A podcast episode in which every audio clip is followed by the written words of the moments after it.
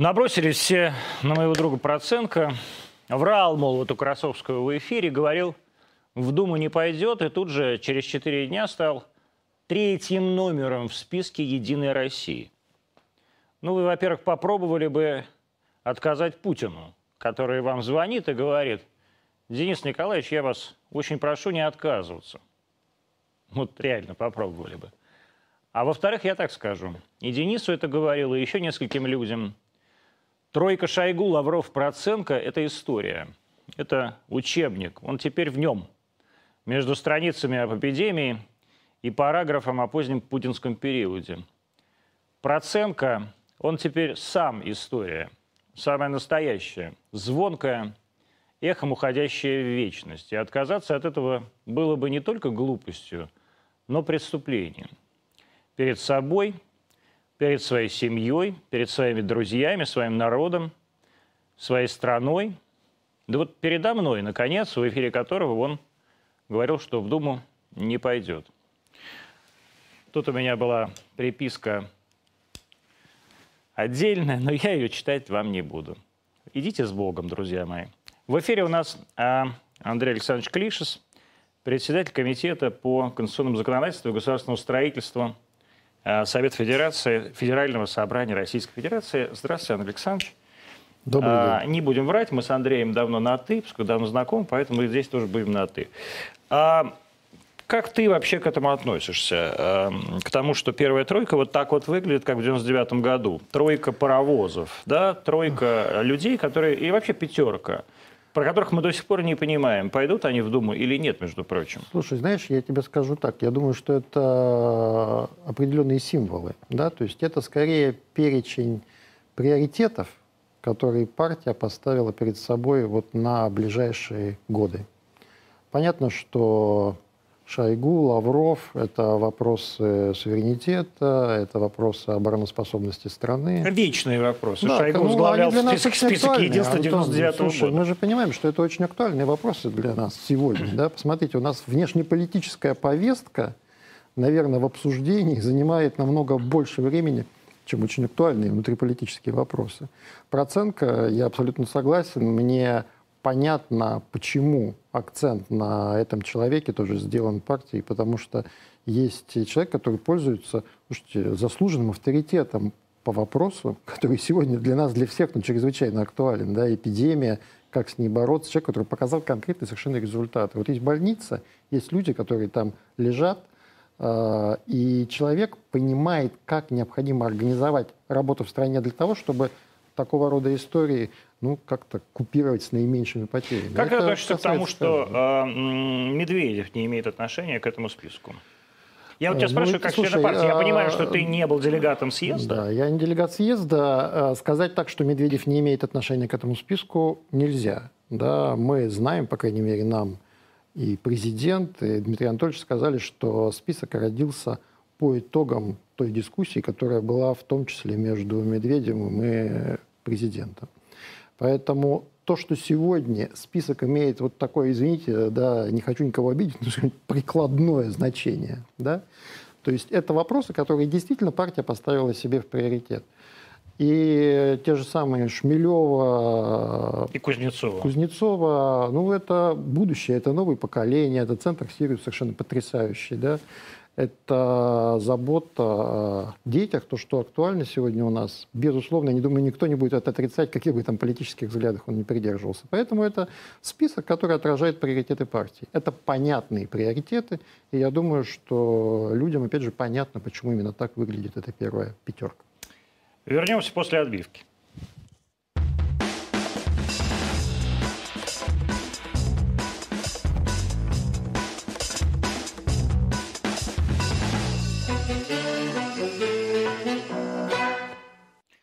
Программа «Антонимы», 20.04 в Москве, мы в прямом эфире. Как всегда, канал РТД, YouTube, Рутюб, Одноклассники, ВКонтакте, Яндекс Эфир. Что-то я забыл, если забыл, то... А, Facebook мне подсказывает, господи, ну и черт с ним. А Андрей Клишес, председатель комитета по э, конституционному законодательству и государственному строительству Совета Федерации у нас в гостях. А ты был одним из двух сопредседателей Конституционной комиссии. Трех. Так, кто там третий? Хабриева. О, Господи, Ты как неуважительно. Всегда, всегда, Э, Антон. всегда, всегда, я, я, на это у меня такое, видимо, я в этом виноват. Я всегда женщин забываю. Из парламентариев Да, два. из да. парламентариев, да. Два, значит, ты и Крашенинников. А, значит, за- за- зачем вы все это устроили? Чтобы тебе жилось лучше в том числе. Нет, мне живется хуже. Только несмотря на то, что я голосовал как раз за все ваши поправки. Я думаю, что... Зачем мы все это устроили? Слушай, я ну, много раз говорил, это год назад, уже год уже прошел, да, вот э, скоро год, как общероссийское голосование состоялось. Знаешь, я действительно считаю, что в жизни каждого человека, да и в жизни страны государства в целом, важно подводить какие-то итоги, знаете, вот проводить какую-то линию, смотреть, э, что добились, чего не добились, что получилось, что нет. Э, И, наверное, вот это общероссийское голосование и та новая редакция Конституции, которую мы получили в результате, это тоже такое, с одной стороны, подведение итогов, а с другой, наверное, и какие-то планы на будущее, приоритеты, которые расставили, опять же, люди, правящая партия, да, Единая Россия в том числе, потому что очень многие вещи, конечно, были и инициированы. Во-первых, многие вещи были инициированы президентом, многое людьми, но и правящей партией тоже. А вот что такое людьми? Вот э, объясни мне, пожалуйста. я- Там я- огромное количество, Да, совершенно. огромное количество поправок э, появилось как бы от каких-то част, ну, вернее так, от каких-то людей, которые писали куда-то там какие-то и есть. письма, просьбы. Так и есть. А, э, это правда? Это правда. Ну, то есть Другое дело, что, слушай, конечно, э, я ну, скажу тебе, что было очень много предложений, которые ну, ни в какое э, не лезли. Например? Например, было написано в одном предложении, оно, кстати, такое было обоснованное, а человек поработал над ним. Там было сказано, что в Конституции должно быть записано, что российские граждане имеют право на объективную информацию о строении мироздания. В этом есть некая логика. В этом есть некая логика, А вы вместо безусловно. этого записали нам Господа Бога. А мы вместо этого э, записали Бога, да, но записали так, что государство остается светским, и как бы потом к этой поправке кто не пытался, э, знаете, так, э, под нее копать, ничего не получается, потому что государство является светским, это один из э, принципов конституционных, и я абсолютно уверен, знаешь, что люди имеют право, опять же, по каким-то принципиальным идеологическим вопросам фиксировать позиции, в том числе в основном законе. Я э, говорю это часто, но мне кажется, что не вполне понятно содержание этого тезиса, ведь Конституция — это политический документ ровно в той же мере, в которой правовой. Это не просто закон, да? Даже когда мы студентов учим, мы говорим политика, правовой документ. То есть в Конституции возможны и даже необходимы определенные политические констатации. И они в нашем тексте есть. Это касается и Бога, и вопросов То исторической есть Бог у, вас, памяти, полити- Бог у вас политическая категория. Если хочешь, то да. С точки зрения терминологии, которую мы используем в Конституции, там ведь еще в чем была проблема? А, в том, что очень многие вещи, которые люди выражают ну, понятным для нас с тобой языком и для любого человека, их приходится формулировать очень специальным юридическим языком, потому что текст Конституции, он требует ну, определенного языка. И здесь, мне кажется, мы, опять же, ну, неплохой нашли компромисс между юридической техникой и теми правилами, которые существуют. Нравится тебе, собственно, новая Ты Конституция? знаешь, она мне... И насколько она нова? Вот реально. Она существенно, конечно, обновлена. Я тебе хочу сказать, что с точки зрения даже полномочий конституционных органов, ну, там существенно произошли изменения. Вот э, я бы, наверное, э, конечно, с точки зрения значимости э, поставил на первое место блок социальных поправок, потому что он был и по объему, и с точки зрения тех же самых усилий государства, расходов, а, он, безусловно, занимает первое место. Дальше То это есть до всё, что этого как бы касается- социалка была в Конституции, ты считаешь, она унижена, была, что ли? ну, конечно, она была При том, что Россия социальное прописана. государство, это Ну, всегда так это, было. вы Ты знаешь, это конституционный принцип, он должен быть раскрыт в содержании ну, других Конституционных законов. Ну и законов, ну и, в общем, статей конституционных тоже. Потому что у нас есть первая, вторая глава, они неизменяемы, э, так же, как и девятая. Но все-таки мы очень многие вопросы смотрим, как эти принципы и кто их должен реализовать. У нас для этого есть специальные главы, посвященные президенту, правительству, федеральному собранию. Есть вопросы, связанные с тем, как распределены полномочия между федерацией и регионами, да, то есть вопросы или предметы ведения, как мы говорим на конституционном языке. Поэтому это очень существенно обновляет э, текст, и я думаю, что это приближает именно к той реальности, которая у нас сегодня. Приоритет российского права над международным. Вот что это значит? Теперь мы не обязаны выполнять никакие предписания, скажем, ЕСПЧ? Слушай, я тебе задавал вопрос перед вот тем, как мы начали. Насколько у тебя искушенная аудитория? Ты мне сказал, что эта аудитория очень политически подкованная, да, поэтому я все-таки э, скажу тебе еще раз одну очень важную вещь не приоритет российского права над международным все-таки, а верховенство Конституции. Это одно. И это верховенство включает в себя в том числе и приоритет конституционных положений над теми соглашениями международными, которые мы достигаем с другими государствами. Потому что международное право – это межгосударственные отношения. А у нас э, проблема возникла не с межгосударственными отношениями. Проблема возникла там, а, где, ну, в общем, наверное, мы не ждали, да, потому что Россия очень последовательно исполняла и исполняет все свои международные права обязательства, и у нас неизменным остаются положения 15 статьи Конституции в том числе, но появился и последние годы так очень активно развивается так называемый судебный активизм. Это что значит? Это толкование положений международных договоров, в том числе конвенций, в которых участвует Российская Федерация – толкование над государственными органами, ну, тем же самым Европейским судом по, по правам человека. Причем толкование происходит таким образом, что, по сути, он создает для нас новые обязательства, под которыми Российская Федерация никогда не подписывалась. И если это укладывается э, в то, как развивается наша правовая система, наш правовой институт, в этом нет ничего опасного. Мы ратификацию тех же самых международных соглашений проводим по правилам принятия федеральных законов. Это часть правовой системы страны. Но если толкование дается таким образом, что это противоречит основам конституционного строя или публичному правопорядку, мы должны иметь законный, причем желательно закрепленный в Конституции механизм, как преодолевать это противоречие. Ну, окей, вот хорошо. Вот я, образом. значит, подал в ЕСПЧ какой-нибудь иск по поводу пыток э, в колонии. Вернее так, я прошел через все системы судебных инстанций Российской Федерации, апелляции, да, там и так далее. И иск оказался в ЕСПЧ. И ЕСПЧ в мою пользу... Очень, прис... очень э, ситуация понятная. Да. Таких исков очень много. Я и говорю. То есть ЕСПЧ присуждает в мою пользу, там, скажем, 10 тысяч евро. Россия исполняет конечно, это решение? Конечно, мы исполняем по-прежнему решение да, ЕСПЧ. Конечно, Какие решения тогда мы не исполняем? Что имеется в виду под... Что вот такое верховенство Конституции над... Э, международными э, договорами, да, или ну, как вот смотри, э, нас часто обвиняют, что мы э, ограничиваем избирательные права. Иногда это справедливо, мы ограничиваем избирательные права, причем как активное, так и пассивное избирательное право. Есть пресловутое дело Анчугов-Гладков, когда двум лицам, которые были осуждены и содержались в местах лишения свободы, не дали проголосовать за Владимира Владимировича Путина. То есть это не, оппозиционеры, не оппозиционеры, это лица, которые всем объявили, что они хотят проголосовать за Путина. И Но... вы, мрази, им отказали. И мы э, совершенно обоснованно им отказали на основании Конституции. Вот поэтому у Путина так мало, так мало статьи, поддержки.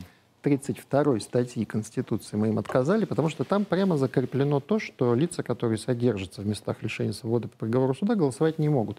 Но в, в, этом деле Анчугов-Гладков ЕСПЧ предписал России, предписал э, дать право этим лицам.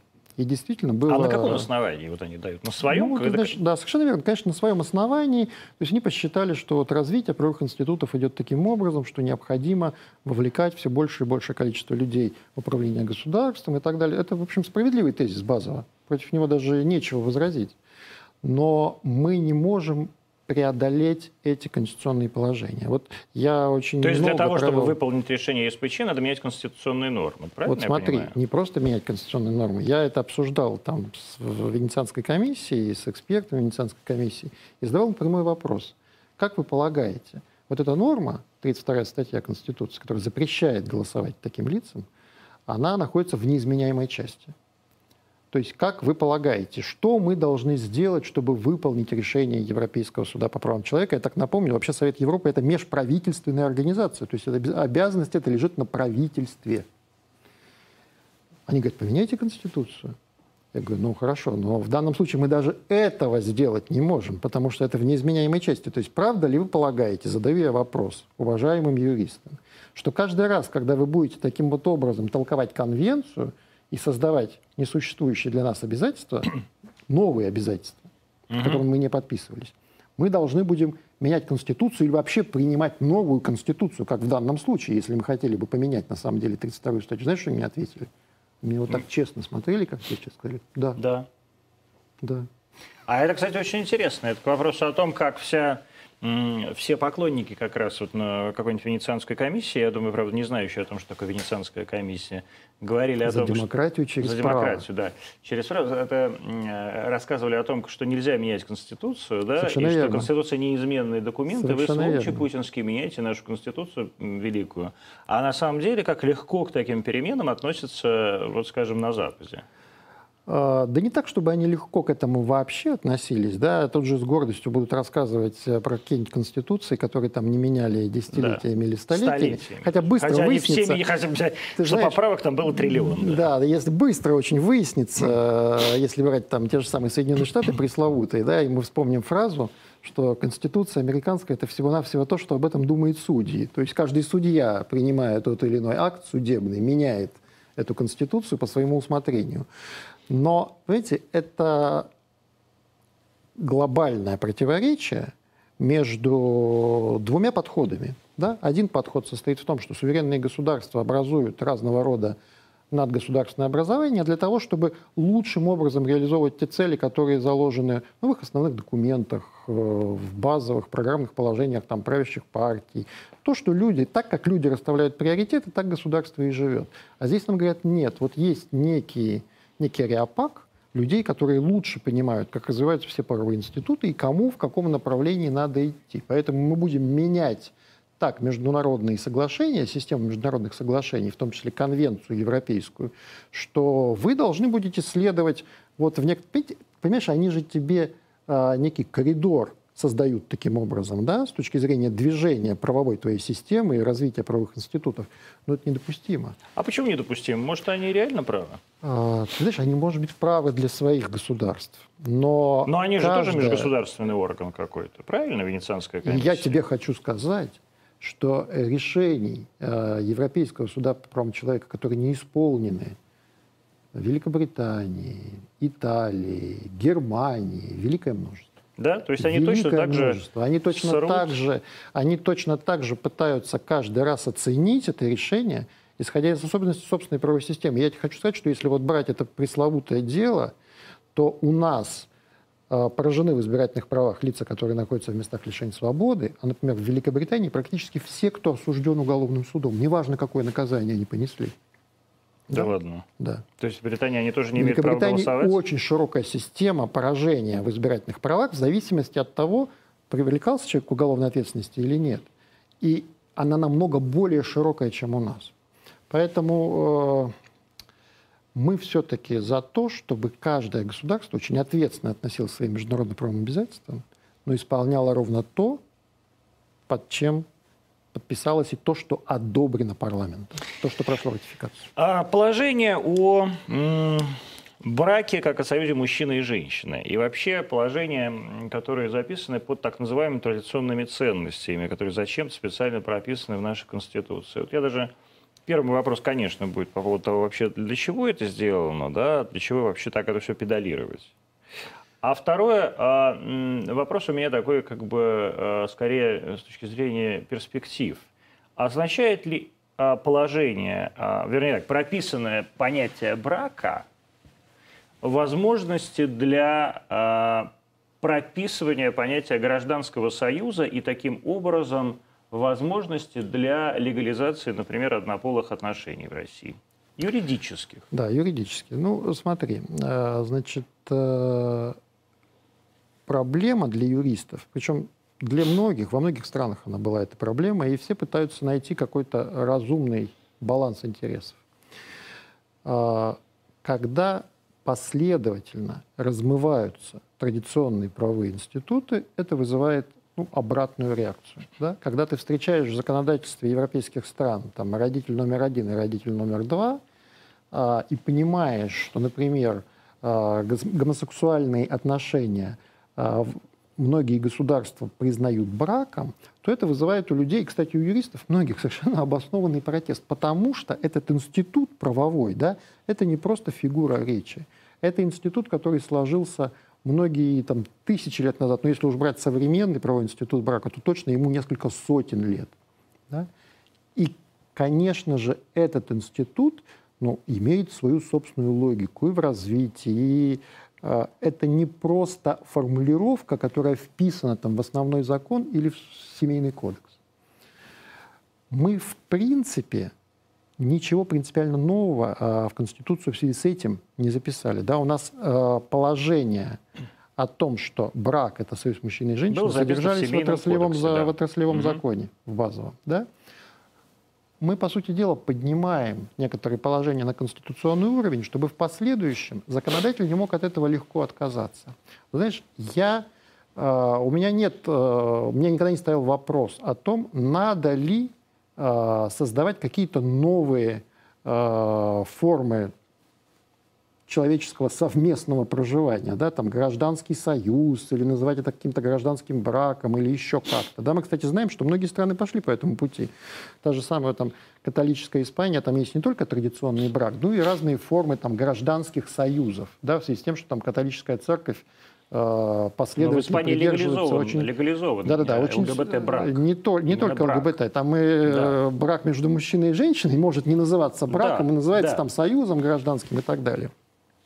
И это, опять же, правовой системой Испании э, предопределено было, поскольку там очень сложные правила с расторжением этого брану и так далее, там свои, свои проблемы.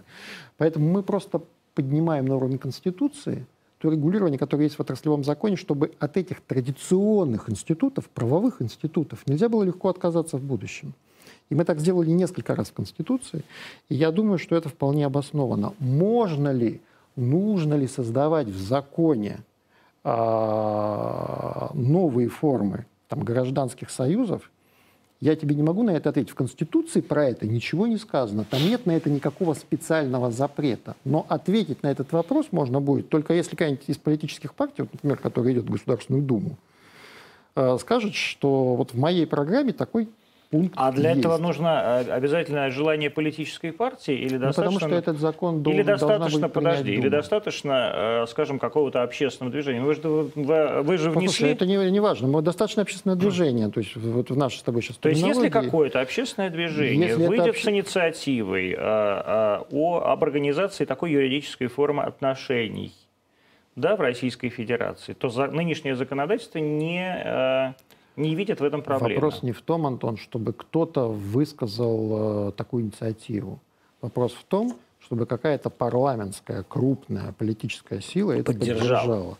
То есть это да? надо вынести на То есть э, нужно, чтобы... Законом. То есть ведь это же не про... Ведь парламентские партии и их программы — это обращение к людям и попытка найти ответ на очень простой вопрос. Да? Люди поддерживают этот э, тезис или его не поддерживают? Потому что парламент – это представительный орган, то есть это общественное движение, э, в той терминологии, должно иметь свое представительство в парламенте. Оно может не быть политической партией, но оно может, например, но... поддерживать активно ту или иную политическую партию или депутатов, и тогда они будут выражать его точку зрения по данному вопросу. В конце концов, в нашей стране есть не только парламентские инициативы, есть президентские инициативы. Пожалуйста, да? обращайтесь к президенту. То есть, как бы, вот, вот процедура должна быть такая, да?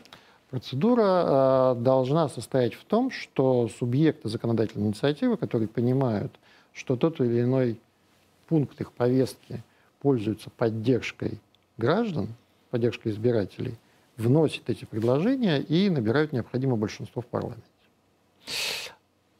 Суды, судебная реформа. А, бесконечно говорим о том, что а, доверие к судебной системе в России минимально – ну, мы говорим об этом, вот. а так ли это на самом я деле? Этого не... Ну, я, честно говоря, считаю, что так, потому что люди, которые должны составлять активное как бы, звено да, внутри вот этого, вот этого общественного мнения суды ненавидят. А те люди, которые составляют пассивное звено, да, ну, то есть, так сказать, большинство людей, стараются в суды не обращаться и вообще как-то а, обходить их стороной. Но это не так.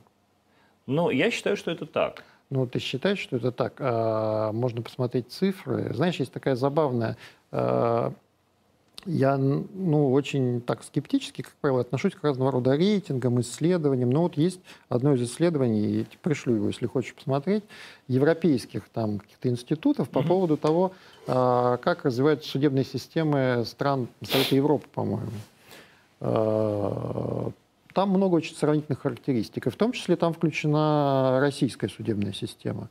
С точки зрения, например, знаешь, таких немаловажных критериев для людей, стоимость этого судебного процесса. То есть во что человеку обходится обращение в суд – Скорость рассмотрения дел, ты будешь смеяться, и мы там прям одни из лидеров с точки зрения скорости. Там анализируются не только уголовные дела, хотя вот когда э, речь идет о доверии к судебной системе, мы, конечно, в первую очередь имеем в виду уголовные дела, потому что резонансными становятся в первую очередь многие уголовные дела, но и административные дела, их очень много.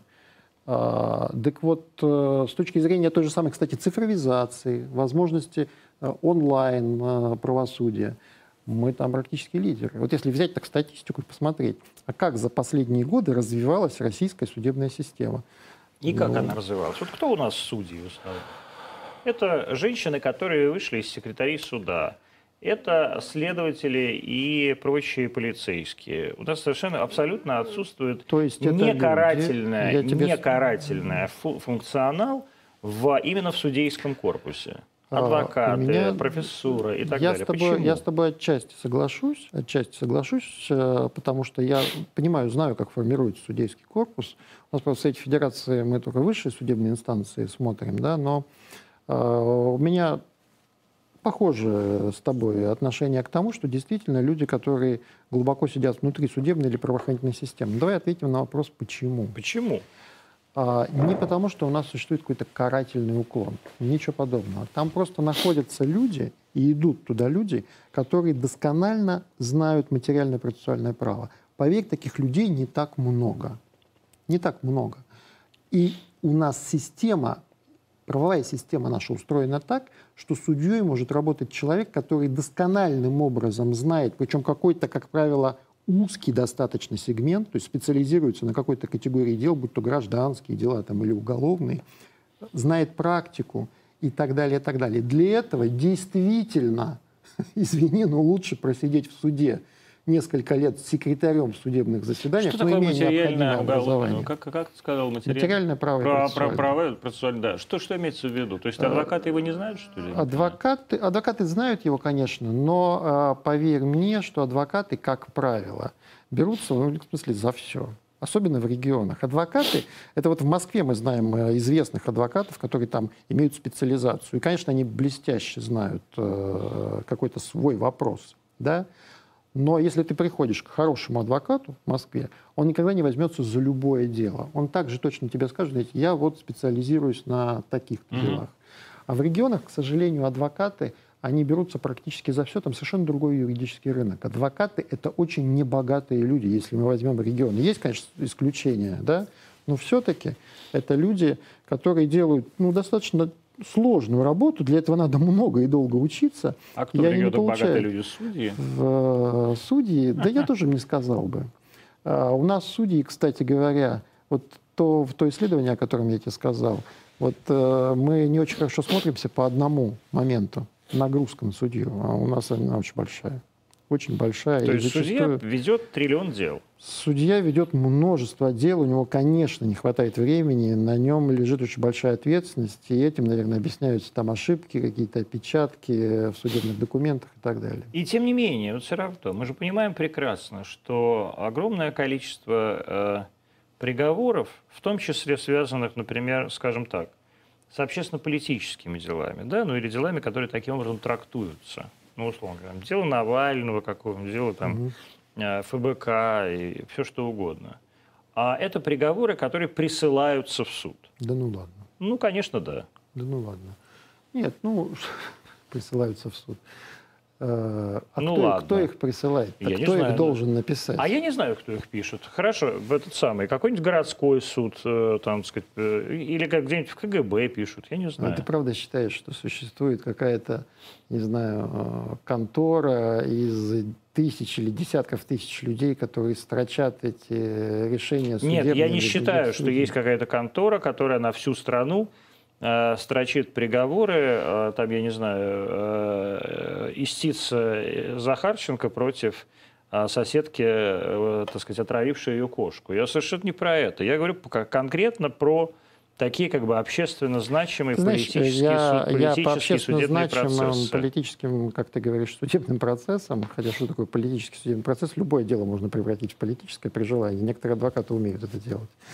Вот. Э, Я скорее соглашусь, что судьи наиболее, может быть, влиятельные, авторитетные, которые знают действительно и умеют написать это решение так, что вышестоящие инстанции э, сложно будет подкопаться, и адвокатам, кстати, тоже, независимо от того, что это за дело. Вот я скорее соглашусь с тем, что на такого рода дела попадают судьи со специальной квалификацией, чем то, что этому судье кто-то присылает решение. Потому что это крайне неэффективный, неэффективный механизм работы Сам присылать в это какие-то веришь? решения. Вот то, что ты говоришь сейчас. Я не просто верю, я знаю, что этого нет. Это не так. Дело Навального, дело ФБК. И вообще дело против э, так называемых э, экстремистских организаций. И Мгм. вообще отношение, нынешнее отношение правовой системы к общественным организациям. Да? Такое закручивание. Всемирная поддержка. Всемирная Нет, я поддержка понимаю, у нас в Конституции организаций. расстрелы, я все время их требую, но вы мне не разрешаете.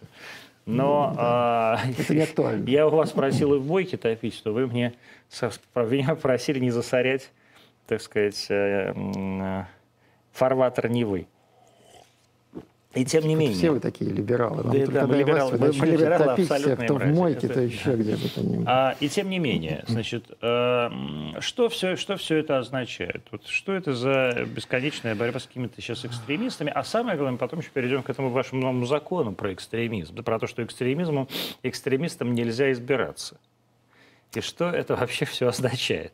Э, Ну, давай перейдем.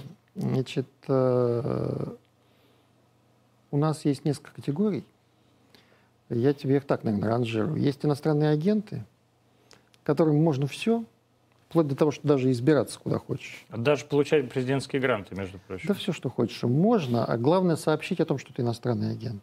То есть, слушай, если уже ты работаешь на какие-то иностранные силы, просто об этом сообщи.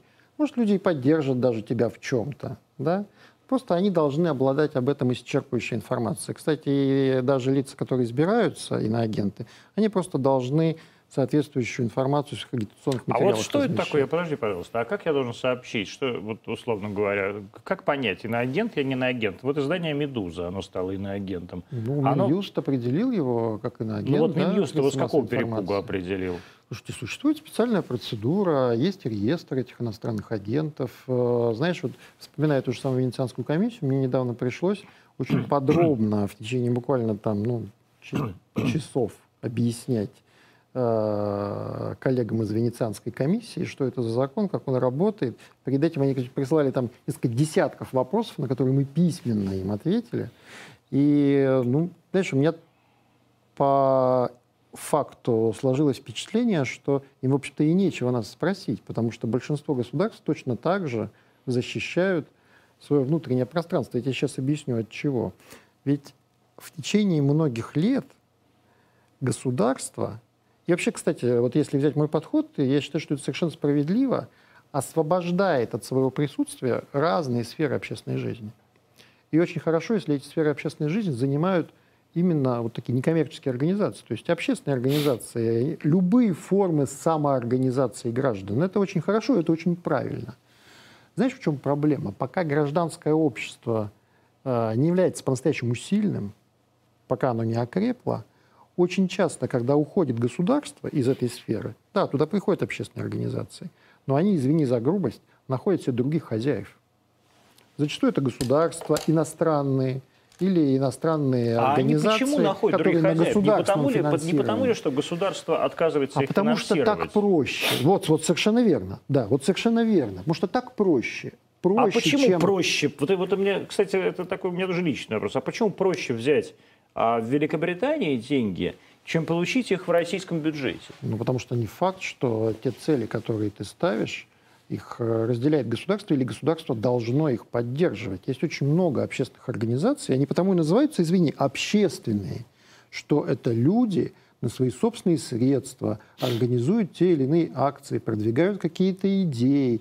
Они потому и общественные организации, да? Что они и финансируются тоже людьми, членами этих общественных организаций. И это правильно. Да? Потому что если ты получаешь это финансирование от государства, да, это не исключено. У нас есть там социальные э, организации, которые занимаются, там, выполняют, по сути, социальные функции. И государство их поддерживает, и активно поддерживает, выделяет на это деньги. Там, президентские гранты и много других форм поддержки существует. Но все-таки базово согласись, что если это общественная организация, если у нее есть некая своя собственная идея, представление о том, как общество должно развиваться в каком-то сегменте. Но все-таки мы, между прочим, и, должно... в, и в, юридическом, в юридическом смысле уже ушли, уходим от понятия общественной организации и перешли к понятию некоммерческой организации. Ну, да? это просто это, это Но, тем не менее, это, это важное аспектов. отличие. То есть, если раньше мы в Советском Союзе считали, что это вот общественная организация, общество, теперь мы понимаем, что это просто другая форма взаимодействия. Ну, это другая форма, да. Люди, да, люди объединились, извини, в коми... не для того, чтобы не получать прибыль совместно, бабки, да, а для а того, для того, чтобы продвигать да. какие-то идеи, проекты. Или и, конечно, они на это, людям. Они, да. Или помогать другим людям, они на это должны найти финансирование. Ну, вот, например. И, возможно, на каких-то этапах государство их поддержит, да? А, но все-таки поддержка таких общественных организаций, это, как правило, поддержка для того, чтобы они запустились и окрепли. Угу. Да? Но не подменять, не подменять э, по-настоящему общественную инициативу государственным регулированием. Потому что, Антон, ты лучше, наверное, меня знаешь, да? Если государство начинает тебя на постоянной основе финансировать, государство уже начинает тобой и руководить. Ты знаешь, не, на самом деле не знаю. У меня как раз нет, я в отличие э, от большинства людей, которые так или иначе имеют отношение к некоммерческим организациям, не вижу, чтобы государство мной как-то особенно руководило. Но, с другой стороны, понятно, что ко мне в этом смысле сейчас там люди посмеются и скажут, ну, понятно, ты там вот сидишь, работаешь на арте, конечно, кто тебя там тронет. Но на самом деле, с другой стороны, я Хочу сказать, что я не, не получаю деньги от государства, получаю деньги фонд спеццентр. Э, Этим занимается управляющая, так сказать, этой организации, которую я когда-то основал. И действительно мы получаем какое-то количество государственных денег. И я хочу сказать, что это совсем не значит, что государство руководит нашими инициативами. Да, согласен. Это государство действительно, как ты правильно сказал, просто принимает наши какие-то проекты и ценности и э, согласно их просто финансировать. Государство просто видит, что ну, на каком-то этапе ты делаешь общественно важную вещь. Я реально так считаю. Да, да, я поэтому... Это общественно важная да, очень вещь. Но тем Государству не менее. проще, извини, поддержать тебя, чем создавать какие-то специальные собственные структуры Абсолютно, и конечно, так далее. Это, это дешевле. проще, это и дешевле, и эффективнее. Конечно. Потому что ты-то это делаешь не в силу того, что тебя назначили, а потому что ну, у тебя есть вот такая внутренняя потребность, ты считаешь, что это важная проблема. Абсолютно, и мы и в этом смысле этим. как бы благодарны. Вот, извини, Но... я просто мысль свою э, тебе хочу до конца объяснить. Очень важно, чтобы, когда государство откуда-то уходит и дает инициативу людям, угу. чтобы этих людей не поставил под контроль другие страны или организации, да, нам нужно, чтобы общество гражданское окрепло, а так оно никогда не сформируется. Вот поверь мне, общество гражданское никогда не станет по-настоящему сильным, если его постоянно кто-то будет держать на финансовой игле. Ну хорошо, а если его не держит на финансовой игле сама Российская Федерация, а держит на финансовой игле э, так сказать, не знаю, правительство Соединенных Штатов или э, правительство Великобритании. Вот они становятся иностранными агентами. Мы согласны. Заявляйтесь иностранным агентом, мы вам не мешаем. Что такое экстремизм? Вот почему, условно говоря, ФБК признали нас, экстремистской Смотри, у нас есть, э, ну, давай так, для того, чтобы по ФБК тебе конкретно комментировать, необходимо иметь здесь у нас в столе материалы дела, листать и смотреть, что там за факты лежат в основе этого решения. Но у нас еще есть две категории да, организаций. Это экстремистские организации, как ты справедливо сказал, да, и есть террористические. А, это и та, и другая организация, они, по сути дела, являются проводниками некой крайней идеологии, э, разрушительной как для человека, так и для государства во многих случаях. Разница между ними будет только в методах. То есть террористическая организация использует насилие для продвижения собственных целей. Да? Вот между ними разница будет только в этом. Все государства, а, все правовые режимы, и очень демократические и либеральные, всегда держат под контролем эти экстремистские организации. А как вы определяете? Вот как вы определили, что ФБК – это экстремисты. Из той идеологии, которую они проповедуют. А какая там такая уж идеология, что они должны были стать экстремистами? Я не могу тебе сказать, что у них написано в материалах дела, Антон. Да? Давай посмотрим, если нас с тобой э, подпустят к этому делу, и тогда будем обсуждать, что у них экстремистское.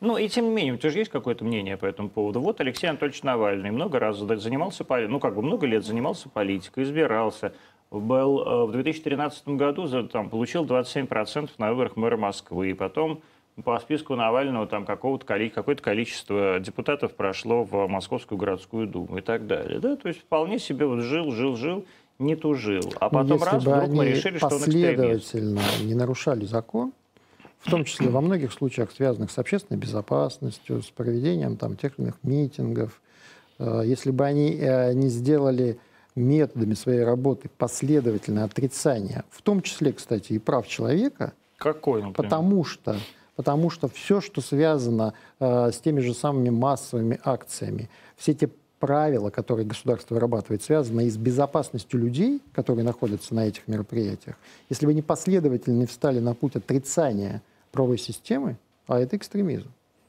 По сути, это экстремизм то тогда я думаю, что и решения такого бы не было. А что, прости, пожалуйста, вот э, в том, чтобы люди вышли на улицы наших городов экстремистского? Они Нет, пожалуйста. 31 статью. Нет, э, есть 31 статья, есть порядок реализации конституционных прав, который определяется законом, и попробуйте выйти где-нибудь э, в любой европейской или американской демократии на улицу, перегородите дороги, и ну, там вы увидите, что получится и все время их разгоняют намного более жесткими методами, чем у нас.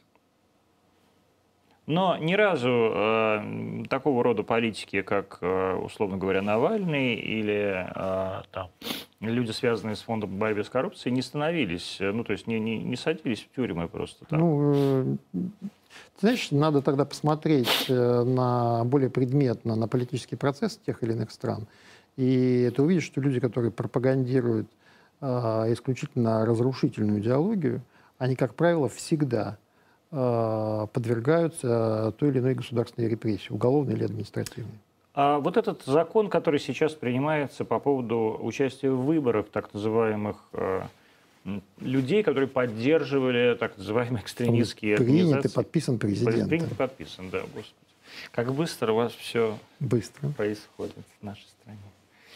А, что это означает? Эм, так сказать, это, условно говоря, если я, ну я не, не я, конечно, а если человек подписал какую-нибудь, э, не знаю, Навальновскую бумажку или нет, его, нет. его какой-нибудь активности принял нет, участие? Нет, это, все, это все разговоры такие, знаешь, э, в телеграм-каналах. Я тебе скажу так, что в той редакции, в которой закон подписан президентом, Э, в этой редакции предусмотрено все, что необходимо. То есть есть судебная процедура, а, соответственно, есть возможность предоставлять документы, доказательства. То есть необходимо посмотреть, какова роль э, того или иного лица э, в деятельности организации, которая, допустим, признана экстремистской. Если это лицо своими действиями действительно способствовало и создавало условия для того, чтобы эту организацию признали таковой, то тогда да, тогда вступают в силу эти ограничения. Но это должно быть понятно из судебного решения. То есть не просто кто-то, знаешь, там перевел те или иные средства этой организации, потому что она занималась, там, извини, еще там, э, помимо всего, всего прочего, там размещала рекламу, что они там бездомных котят пристраивают. А, поэтому, именно поэтому, в этом законе присутствует ретроактивность, то есть анализ деятельности человека за определенные периоды, там, за год, за более длительный период, для того, чтобы понять реально, в чем все-таки суть этих действий. Это действительно действия, которые привели к тому, что организация экстремистская э, и заслуживают определенного рода Давай ограничения. так, я так не понимаю. Сложно говоришь. Илья Яшин. А это вообще сложная сфера. Я понимаю. Это, знаешь, любую сферу можно выдать за сложную, а можно объяснить прямыми, э, так сказать, Давай, прямыми. Илья Яшин. Человек, который много лет поддерживал Навального, ходил с ним, говорил Навальный, значит, про Путина говорил. Сейчас там является главой Красносельского района. Ну, как главой классика, это самое, муници- муниципального Муниципального, да, совета. совета. да? Ну, это по нашему законодательству и есть глава района, а глава муниципалитета. А он экстремист или нет? Не знаю. Надо анализировать его высказывания, его действия э, за определенный период времени. Хорошо. Я, честно говоря, этим У персонажем него не есть шанс стать экстремистом? Ну, исходя из того, что ты говоришь, что он последовательно поддерживал деятельность Конечно. Навального и так далее, то да, есть как минимум основания для того, чтобы на его деятельность посмотреть с этой точки Мгм. зрения. И это касается любого, правильно я понимаю, публичного А у нас политика или вообще- у общественного нас деятеля, который поддерживал написан Навального. для неопределенного круга лиц. В Да. этом особенность закона всегда. Его пишут не для конкретного лица, Мгм. а для неопределенного круга лиц. То есть на любого человека можно посмотреть и обнаружить в нем экстремизм. Так же, как на любого человека можно посмотреть на предмет того, является ли он мошенником, насильником или еще кем бы то ни было. Не является ли это, эм, так сказать, применением не- не- непонятного мне, так сказать, принципа того, что закон не имеет обратной силы? Вот человек когда-то обрат- говорил... Нет, не имеет том- обратной силы. Потому что обратная сила закона – это когда новые правила распространяются на те правоотношения, которые уже сложились. Да? Сейчас принимается закон на будущие периоды. Вот все обсуждали Государственную Думу. Вот э, выборы в Государственную Думу президент назначил ну, 18-го, да, указ был, э, или 17 или 18 числа э, этого месяца. Мгм. А, закон был принят раньше. То есть на будущие периоды э, распространяется этот закон, на все будущие выборы, причем как на федеральные, так и на региональные выборы, и на муниципальные тоже. Поэтому здесь нет никакой обратной силы. Я сказал, что здесь есть а, ретроактивность закона для того, чтобы действительно содержательно проанализировать деятельность того или иного лица. Мгм. Обнуление сроков Путина в Конституции. Обнуление. А? Обнуление. Обнуление, да. Забавное словечко вообще. Не нравится тебе? Нет. Почему? потому что я считаю, что никто не сможет обнулить сроки Путина, потому что есть достижений считаю, достаточно что- много. Я тоже считаю, что обнулить В э, этот сроки Путина период. невозможно. Они будут бесконечны. И я это поддерживаю. Будут ли они бесконечные? Но это как Господь Посмотрим. управит. А, и тем не менее, а, было решение Конституционного суда 98 года, по-моему, да, по а, возможности избрания для Бориса Николаевича Ельцина, А, то есть было, на да, президентский было. срок, на третий, на третий срок. И Конституционный суд тогда однозначно ответил, нет, невозможно. Что же произошло такого, что уже, решу- как бы, что уже произошедшее решение Конституционного суда а вдруг потеряло свое значение? Кто же так, э, кто же так брезгливо относится к Конституционному суду?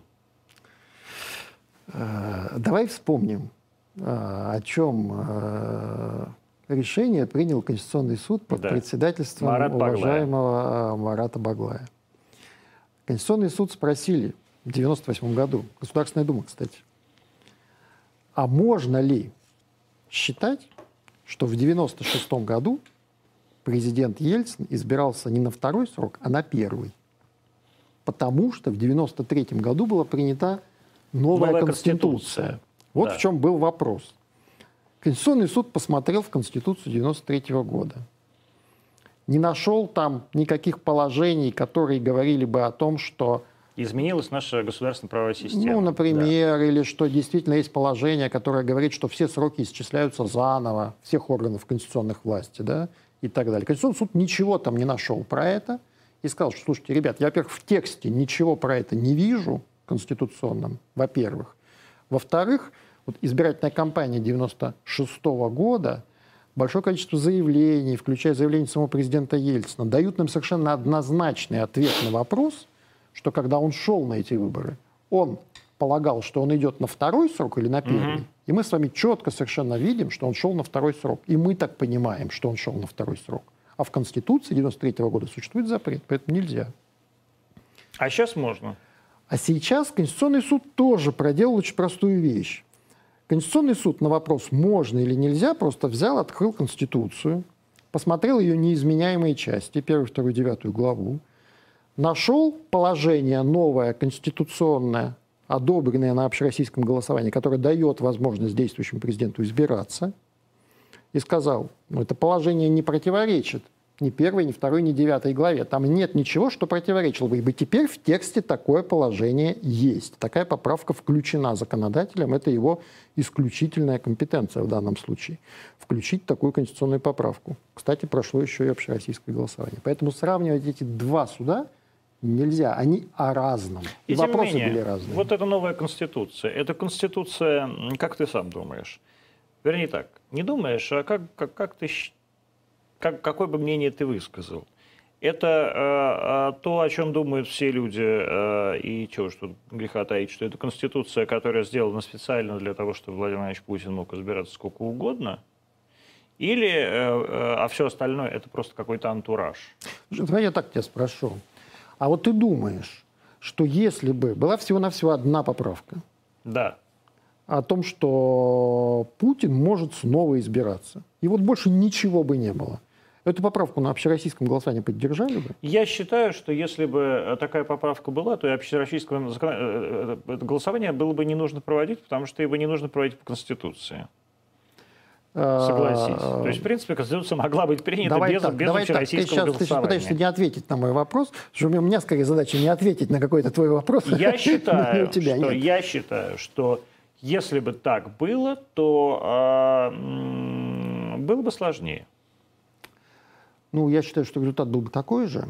А, и я считаю так, что а, вообще идеология, идеология вот этой темы конституционной реформы состоит в следующем, что мы, а, у нас есть определенные достижения. Давайте посмотрим на страну в 93 году и посмотрим на страну там, в 2020. У нас, по сути дела, государство, ну, сильно отличаются одно от другого. И общество отличается, и развитие правовых институтов отличаются. И у нас сейчас проблемы между, э, стоят перед нами совершенно другие. Да, не те, которые тогда в 93 году были.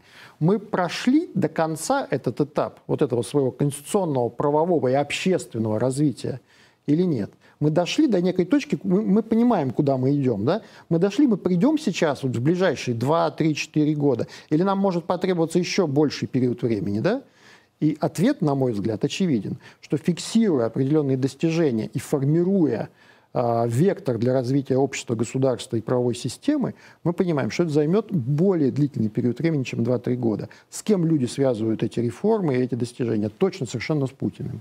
Не с парламентом, к сожалению, да, а с главой государства, с действующим главой государства. А ты считаешь, Поэтому люди... эта поправка, Хорошо, а ты считаешь, со прекрасно. всем А ты считаешь, блоком. люди связывают с Путиным кучу достижений, или люди связывают с Путиным, например, пенсионную реформу, ты знаешь, увеличение пенсионного все возраста? безусловно. И каждый человек, вот даже мы, когда... У нас много с тобой общих знакомых, например, да, мы когда его оцениваем, мы знаем про человека там хорошее, плохое. Для кого-то он хороший, для тебя может быть, для меня может быть в этом как раз не очень.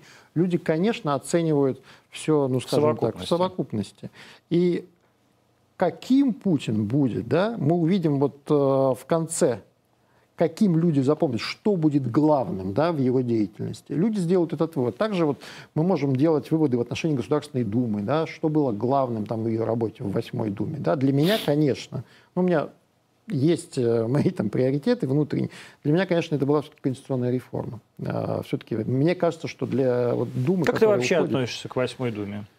Вот а, сейчас. У меня сложные отношения вот были расскажи. с Восьмой Думой. Э, у меня были сложные отношения, хотя у меня с очень многими депутатами очень теплые человеческие отношения. Мне искренне, например, жаль, что многих депутатов не будет. Например? В Думе. Ну, например, Пушкину Оксану. Я знаю, что она не идет, и мне это искренне, по-человечески жаль. А, она была очень хорошим депутатом. Да, она продвигала вещи, которые, может быть, не у всех пользовались поддержкой, и далеко не все были довольны, наверное, ее деятельностью. Но такого работоспособного ну, тако... популярного депутата. Совершенно верно. И она, Я считаю, огромная ошибка. Она умела формулировать те проблемы, которые э, в обществе действительно были, которые действительно людей беспокоили. Да, может быть, их не поддерживало большинство, да, но она, уме... она умела это делать. И Ну, то есть у нее совершенно точно была ее избирательная группа. Конечно. Огромная. И я думаю, она найдет очень... себя и в политике, безусловно, тоже. А вот как ты что... относишься к тому, что ушла Наташа Поклонская? А, скорее отрицательно. Она тоже выражала, безусловно, выражала взгляды э, значительной части общества. Ты знаешь, я вот последовательно говорю вещь, многим она не нравится. Я считаю, что у нашего парламента проблема основная не в том, что там депутаты некомпетентны или неквалифицированы, это не так. Да? Но у нас, к сожалению, не представлен весь спектр политических сил. Да? То есть парламент – это представительный орган. Да? Представительный орган – это не только право от имени народа, в интересах народа принимать решения, но это еще и значит, что для того, чтобы узнать, какова точка зрения общества на ту или иную проблему или законопроект или решение, которое предлагается в парламенте, я не должен ходить, извини, по общественным палатам, по разного рода а, круглым столам, консультативным, собирать кучу разного рода тех же самых уважаемых общественных организаций, чтобы выяснить, а что люди думают про это. Я должен все это получать в парламенте от своих коллег. Да? У нас, к сожалению, ситуация не такова. Меня очень радует появление вот этих новых партий. Я не знаю, смогут ли они пройти в Государственную Думу. Но не смогут. очень радует. А то, что они есть, во а всяком случае, там. Ну, там целый список есть этих партий. Ну, там кто? есть новые и люди? новые люди, и Яблоко есть, которое, может быть, наконец такая новая, такая наберет сколько-то. Нет, я имею в виду новых парламентских Новое партий. яблочко. Да, новое. Они, Куда кстати, они, кстати, новые, это яблочко. Почему? Ну, дед-то там старый Ну, сидит по-прежнему. Дед, там много новых лиц, и дай бог им успеха. Там просто старых посадили. Вот, по- А, Поэтому, ты знаешь, гражданское общество – это хорошо. Общественные палаты – это прекрасно. Ну, ты веришь реально, что яблоко А. или новые люди могут пройти в парламент? Да почему нет? Нет, почему нет, это не ответ. Я спросил тебя, Я ты не веришь знаю, в Антон, это? если, э, понимаешь, это не вопрос веры, это вопрос знаний. Да? Я не занимаюсь выборами и не анализирую там рейтинги политических партий сейчас. И даже, честно говоря, мало встречаю. У меня заканчивается достаточно напряженная сессия. Я, конечно, поинтересуюсь всем этим, э, всеми этими цифрами и прогнозами э, немного Ближе ближе, к депутатским выборам. Да? Мгм. И можем об этом поговорить. Но я буду рад, если партий пройдет много. Да? То есть А зачем? моя- А зачем?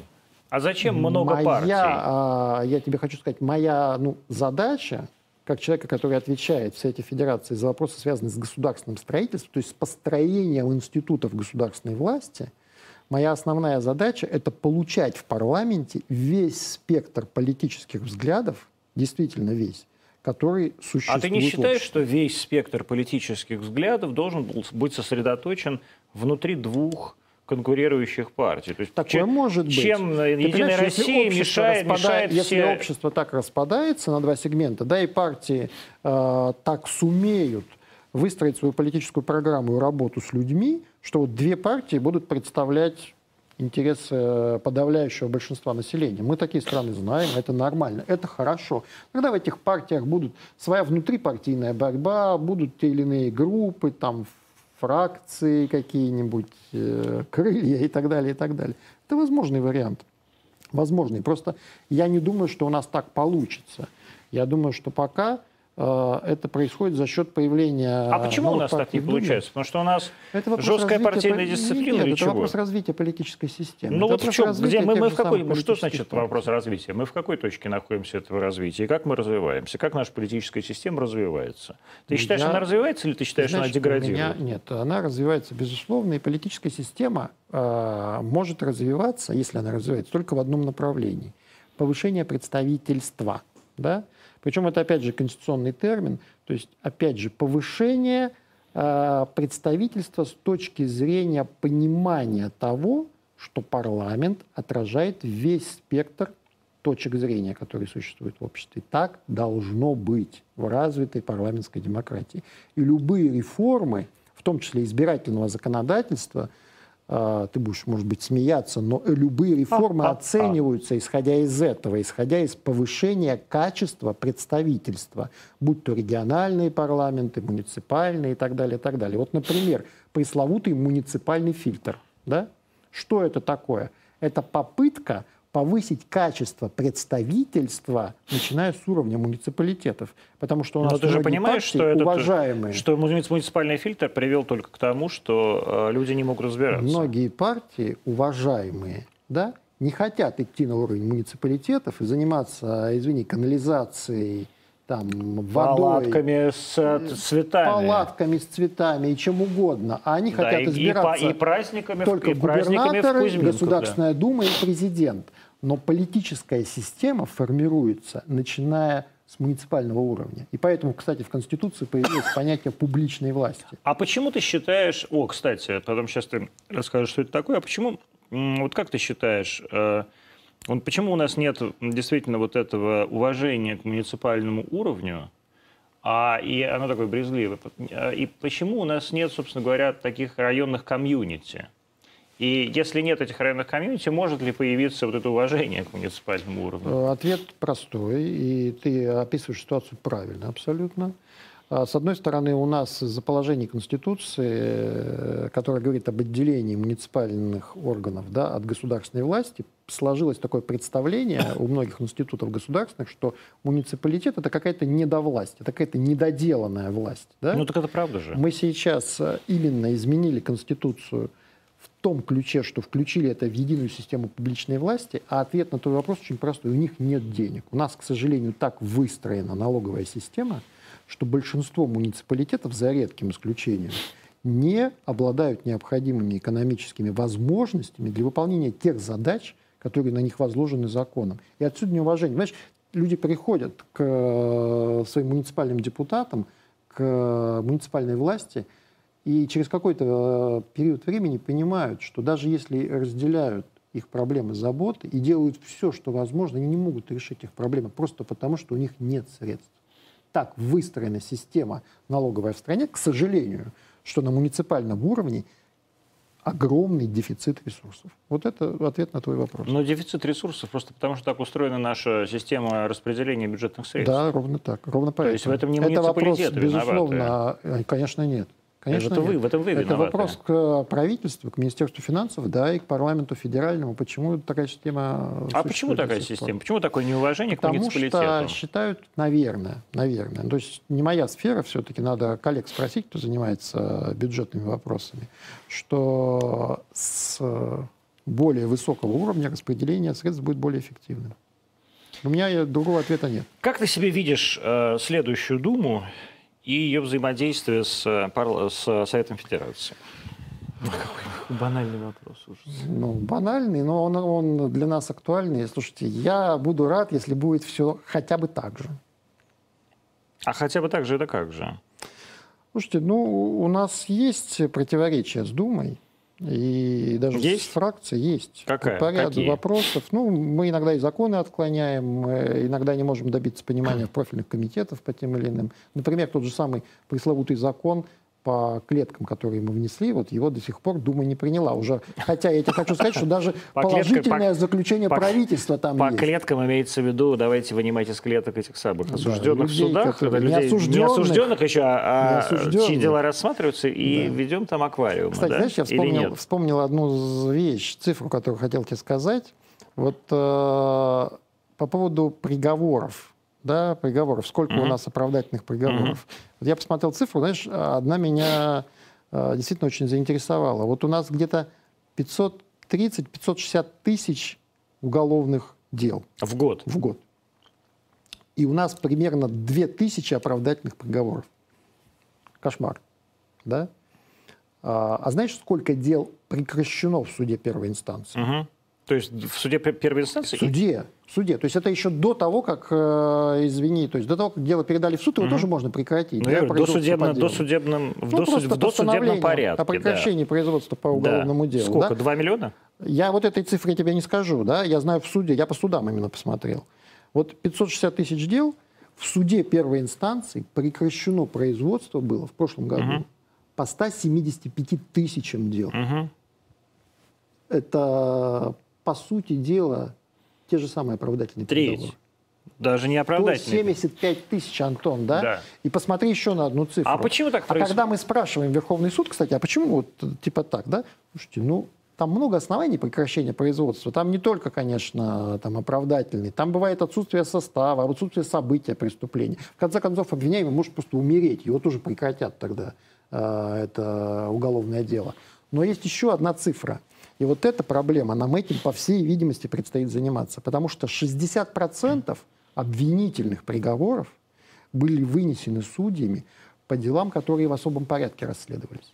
То есть, по То сути дела, к тебе в суд принесли уголовное дело, к судье, где обвиняемый признает свою вину. Да, Он говорит, есть- я признаю свою вину, то я есть прошу назначить мне наказание там две трети от э, То есть по, по, по принципу прокур- Андрея Ивановича Вышинского, да?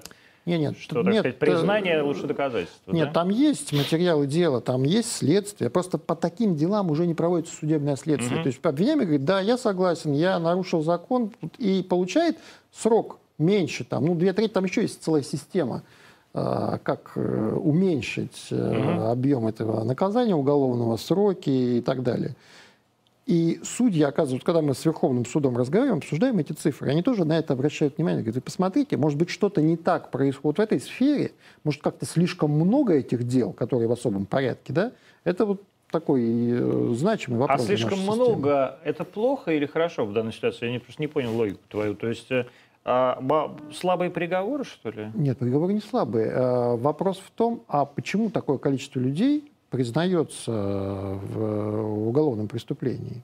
Почему Мгм. они признают свою вину? Вот, я про это Встают говорю. вопросы, может быть, методы воздействия на них какие-то на стадии следствия применяются, да? Ну, то есть это- пытки. Ну, пытки в том числе, да, пытки в том числе. А как разбираться с этим?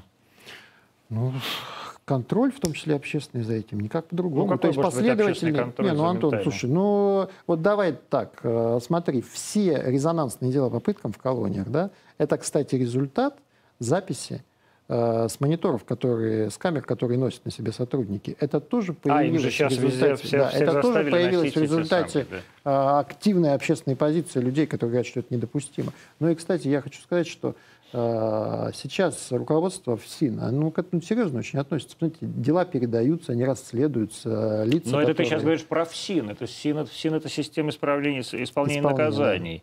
А, так сказать, все-таки, когда ты говоришь досудебное, досудебное... Там, да, там- Это, это менты, это все-таки немножко Это другая органы история. Следствия, органы органы следствия, следствия, да. да, органы следствия. Там тоже нужно смотреть, если применяется ли это к э, обвиняемым по уголовному делу. Ну, то есть, как, Поэтому- вот какие меры общественного воздействия могут быть на органы следствия? На органы следствия? Да. Ну, только соблюдение закона. Ну, Только я тебе говорю, поддержка значит, действительно... никаких. Да нет, слушай, ну что значит никаких? Ну, а А, как, то ты, же можешь, самое- как ты можешь повлиять Ну, на вот, следствие, э, которое ведет там, ОВД повлиять э, по Голунову, да? Это не общество, это все, Общество, в кого учились, конечно. это, конечно, Ну, через самое, это не общество, это Ну. един, один единственный человек, один единственный человек, против которого было абсолютно э, подло, и довольно известный человек в, э, профессиональном, в профессиональной сфере, да, и в, э, за которого вступились абсолютно все стороны этой самой профессиональной журналистской сферы, которая довольно влиятельная да, сфера. А, И нельзя сравнивать непосредственно Ваню Голунова с а, там, тысячами людей, которые страдают по подложным обвинениям. Антон, 175 тысяч дел, которые прекратил суд в первой инстанции. Но уголовной. прекратил, потому что это дело... По разным причинам, по разным основаниям. Ну, в том-то и дело, что по разным основаниям. 175 Но это... тысяч. То есть человека, человеку предъявили э, обвинительное заключение, привели его в суд, и суд производство по этому Ну, делу потому что уже было, скорее всего, это, это был э, из этих 175 тысяч 150 тысяч договоренность сторон. Я с тобой в чем соглашусь, что никаких реально эффективных способов исправить всю эту ситуацию, кроме действительно независимого суда, сильной адвокатуры и профессиональных следователей, не существует ни в одной стране. И как это сделать? Ну, в Конституции мы попробовали, кстати, это сделать, когда отставка судей э, апелляционных кассационных судов э, идет через Совет Федерации. Вот многие говорят, что это нарушение независимости судебной власти. Ну ты вот представь, ты, например, знаешь, э, как судьи отправляют в отставку? Нет. Нет. Совершенно, и вообще, зачем тебе знать? Никогда это не обсуждается нигде, да? Никогда никто не знает, как работают квалификационные коллегии, как потом президент по результатам отправляет в отставку тех или иных судей, да? Почему их отправляют в отставку? Может, те же самые органы следствия могут принести материалы дела, да, на того или иного судью. А почему они на него принесли? Может быть, он не выполняет их указания, особенно если это председатель суда, да? Угу. И вот его можно было до конституционных поправок просто взять и отправить в отставку. Вот такой, знаешь, там вроде есть представители общественности в квалификационных коллегиях судей, но мы тоже мало про кого из них знаем, да, ну, исключая там ВККС, где действительно очень уважаемые известные люди.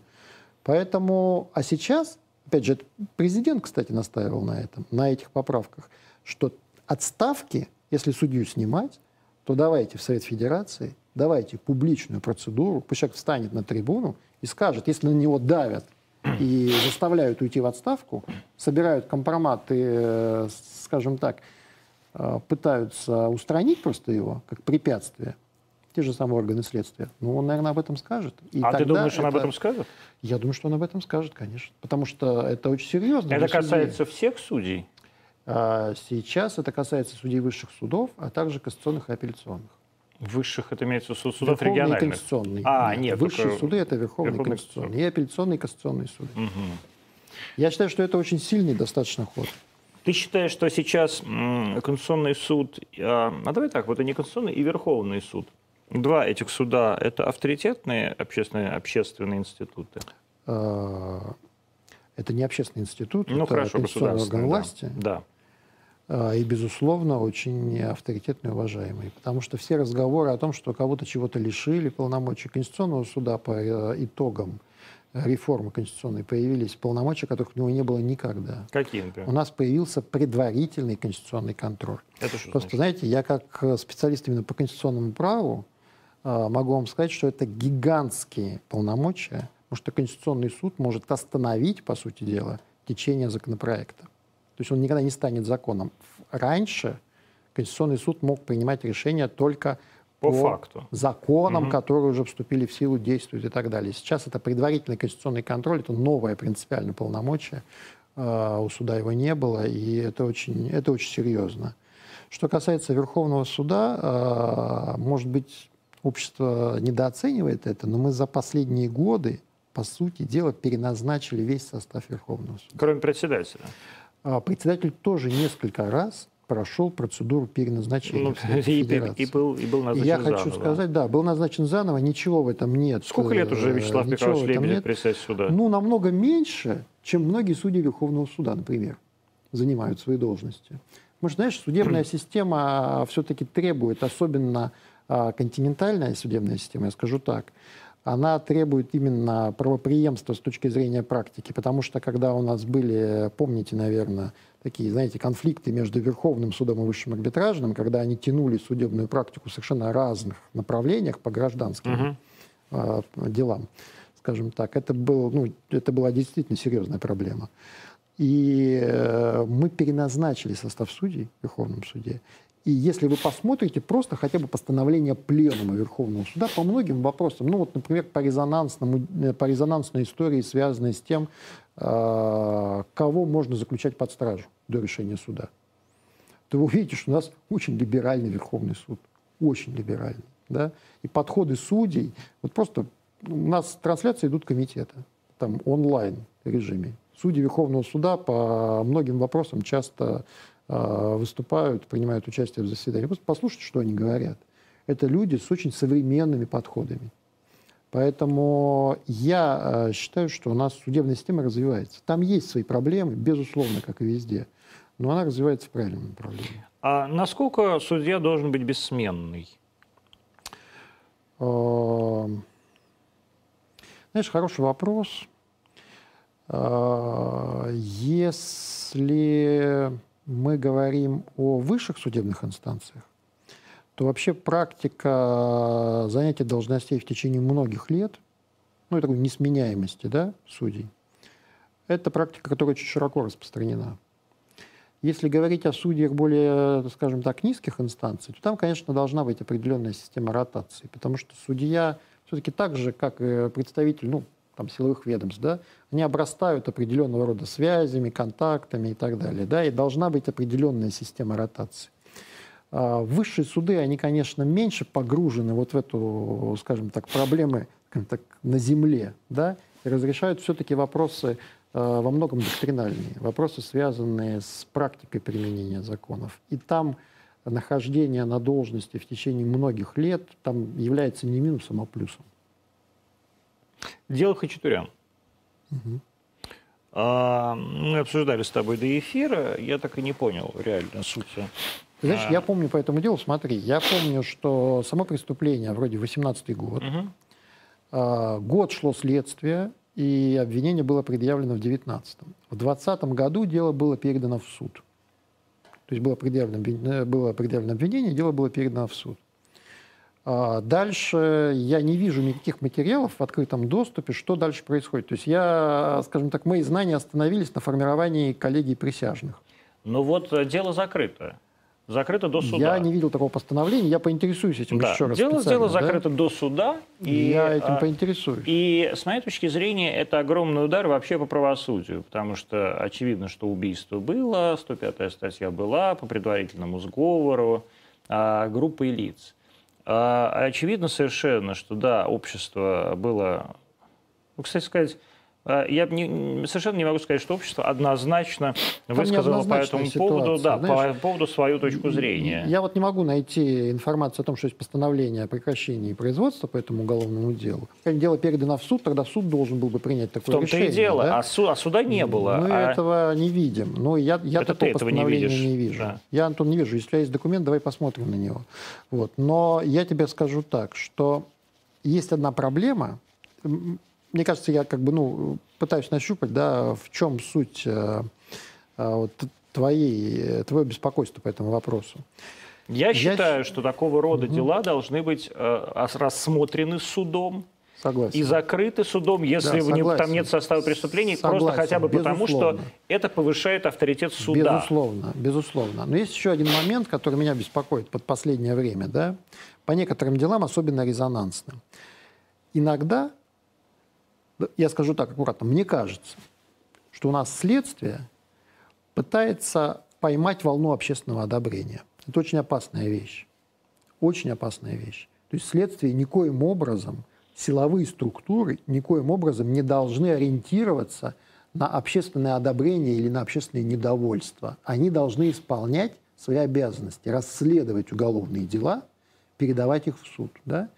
Вот когда у нас по разного рода каналам показывают там обыски, выемки, да, там угу. э, это да. тоже неверно. Это попытка сформировать в обществе... Это же следаки сами Сформировать передают. в обществе определенные настроения. Так делать нельзя. И ну, я надеюсь, мере, что мы от такой практики это уйдем. Не, это следствие, не следствие должно делать. Это э, не их работа создавать настроение. Ну да, скажем так, да. То есть вот э, попытка поймать общественное одобрение стороны следствия очень опасная вещь. Очень опасная вещь.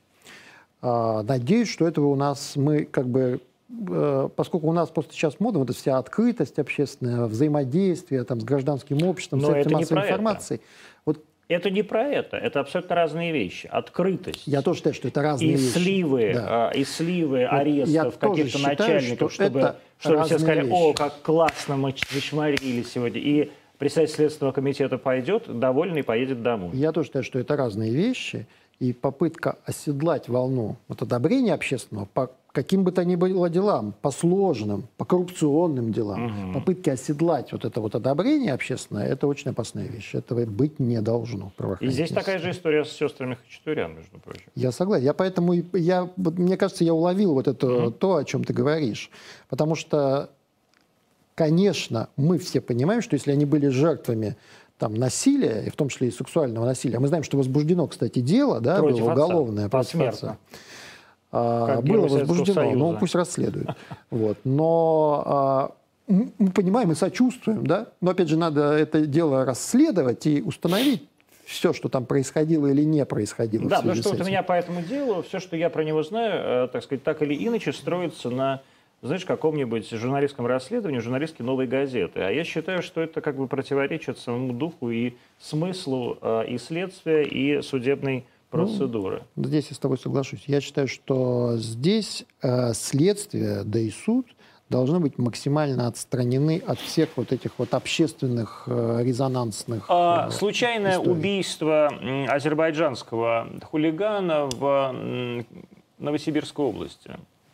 А, помнишь эту историю, да? Да, я помню, но, опять же, деталей- гаишники, деталей не ну, знаю когда много, но гаишники, я- когда да, гаишники, да, это да. все довольно подробно снято на видео, когда гаишники задержали, значит, двух каких-то хулиганов, а, и э, одного из них, который прям с ногами полез на этого гаишника, прям бил его ногами по животу, это все видно, э, вслед- так сказать, на видео. Э, Гаишник положил на капот э, и приставил ему к виску э, пистолет, который случайно снялся с предохранителя и выстрелил. А Что ты по этому поводу думаешь? Насколько здесь э, существенна вина, м, так сказать, представителя, ну, как бы представителя полиции и, и- так далее? Слушай, знаешь, вот если просто на эту картинку посмотреть, то я уверен, что в большинстве стран, в том числе западных, да, э, результат был бы таким же. Это был бы не случайное убийство, а просто осознанный совершенно выстрел. И тем не менее, вот это то, что произошло с американской системой правоохранения, с этим Black Lives Matter, FL, как его там звали? Там? Я, кстати, сочувствую э, американской системе правоохранительной, потому что, конечно же, вот это та самая опасность, о которой мы говорим.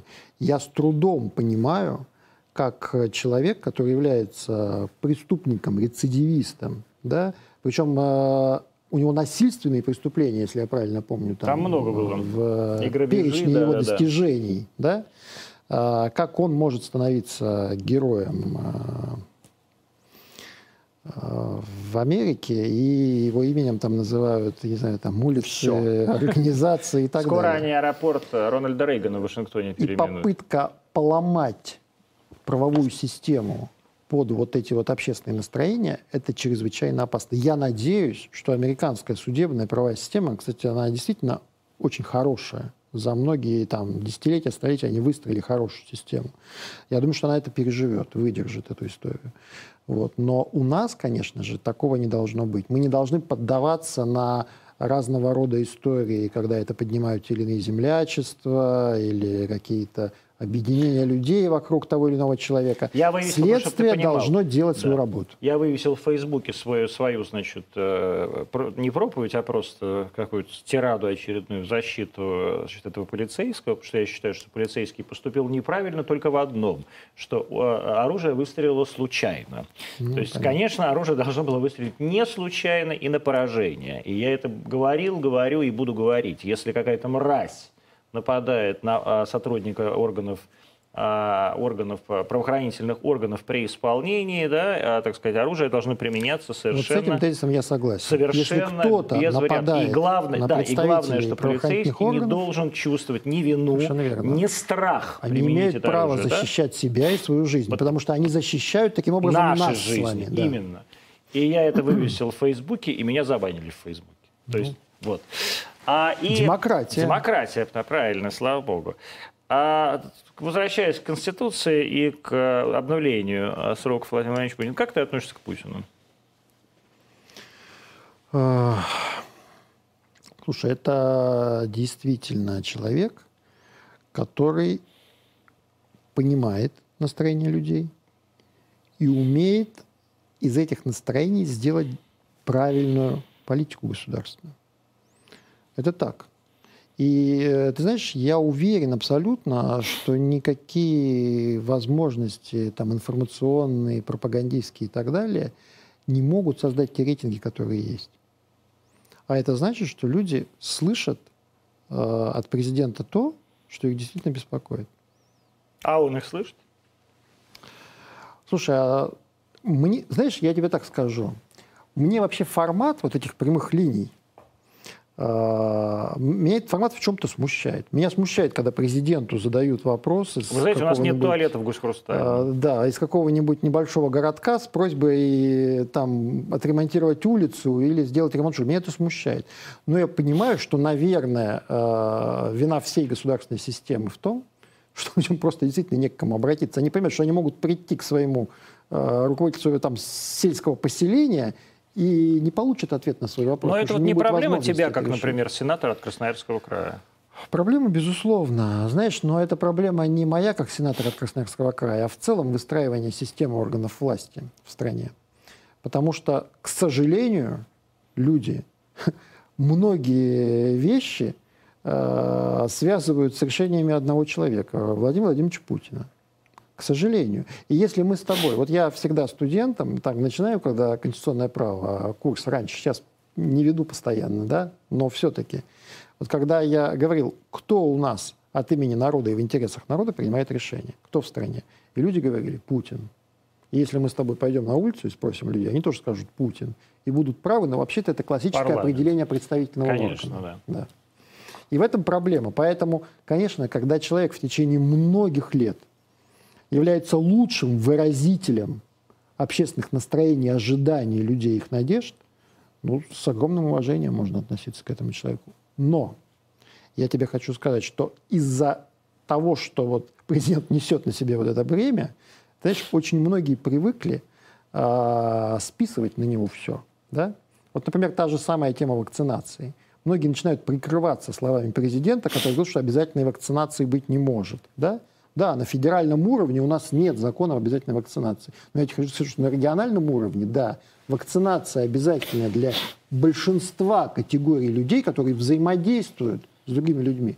Мне кажется, это совершенно решение назревшее, и регионы должны смелее это вводить.